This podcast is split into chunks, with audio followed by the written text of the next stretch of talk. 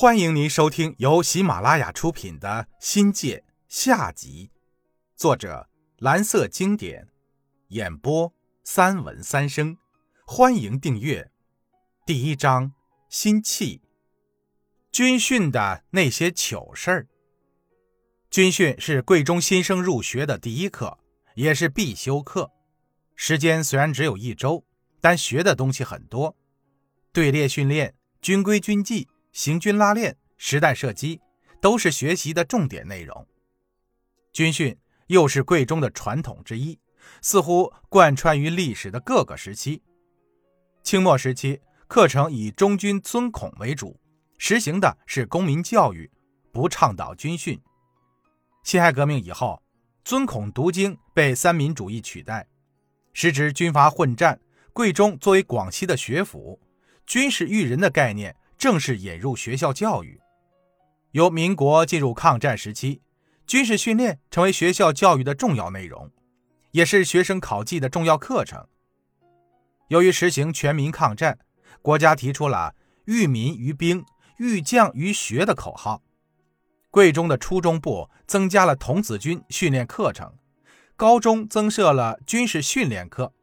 从历史档案中可知，以1936年。贵中初级中学课程表为例，每学期每周开设了三节的青年军训课，仅次于算学，高于自然科学和文史类学科，所以出现了有众多贵中学生参加的广西学生军，奔赴抗日第一线，给贵中的历史留下了厚重的一页。解放后，在不同的年代里。学军思想依然是学校德育教育的重要内容。现在，军训已经列入高中国防教育课程。对学校而言，已经把军训提升为一种校园文化，是因为军训这种文化载体赋予了更多、更宽、更广的品德教育内涵。军训给了人们很多的思考和启示。我敢说，从2008年起。学校的军训逊色多了。尽管军训大纲规定训练应该包括射击和战术等诸多内容，但都成了一句空话。实弹射击根本就不可能，而没有了射击，军训也就不精彩了。二十世纪九十年代的军训还是有模有样的，训练场肯定在军营。当时桂林陆院、桂林空院建制还在。学校跟部队的关系好的不得了，部队帮贵中搞军训，贵中优先录取部队的随军子女，成了双方义不容辞的义务。在我参加和主持军训的二十多年中，学校搞军训得到部队的大力支持。到军营搞军训，好处多的是，唯一麻烦的是如厕问题。有一年在空院搞军训。突然发现空院都是公耗子，直线式的巢穴让女生没了辙了。三百多名女生上厕所成了严重的问题。于是训练营在女生寝室边的男厕前拉上了警戒线，男厕上的“男”字被一张一米大的“女”字盖住了。女生纳闷跑来问班主任，搞不懂这打了标签的茅房是禁女还是禁男呢？军训这天，有时是早上，有时是下午。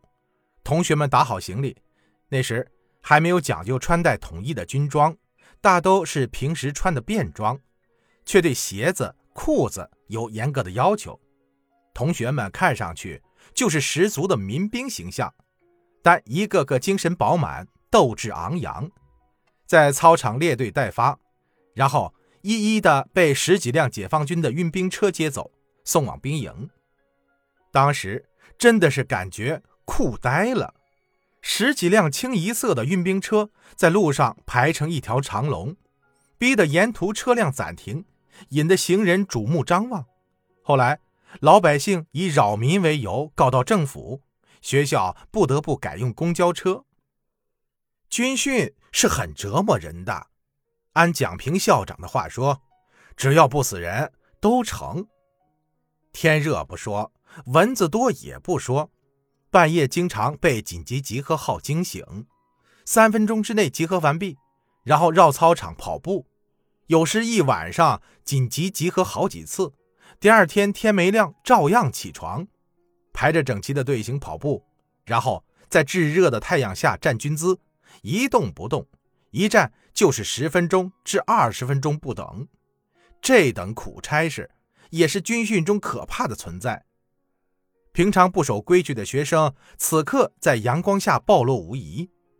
那些机灵鬼。创造了一整套偷工减料的办法，比如说，学生在日记里写道：“站军姿时双腿微微弯曲，往往难以被教官发觉，但能为你提供久违的短暂舒适；而时机合适的闭目养神，也能让你在红红火火的军训中恍恍惚惚。”然而，这种强烈违背教官意愿的方法，稍有不慎。就会招来更为严格的操训，因此，何时采用此招，偷工减料到什么程度，还要视你的脑子好使程度和四肢协调和反应水平而定。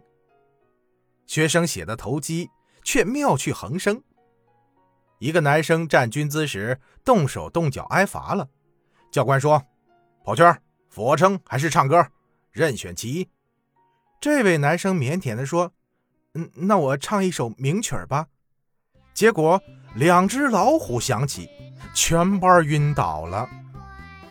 听众朋友，本集已播讲完毕，感谢您的收听，精彩继续。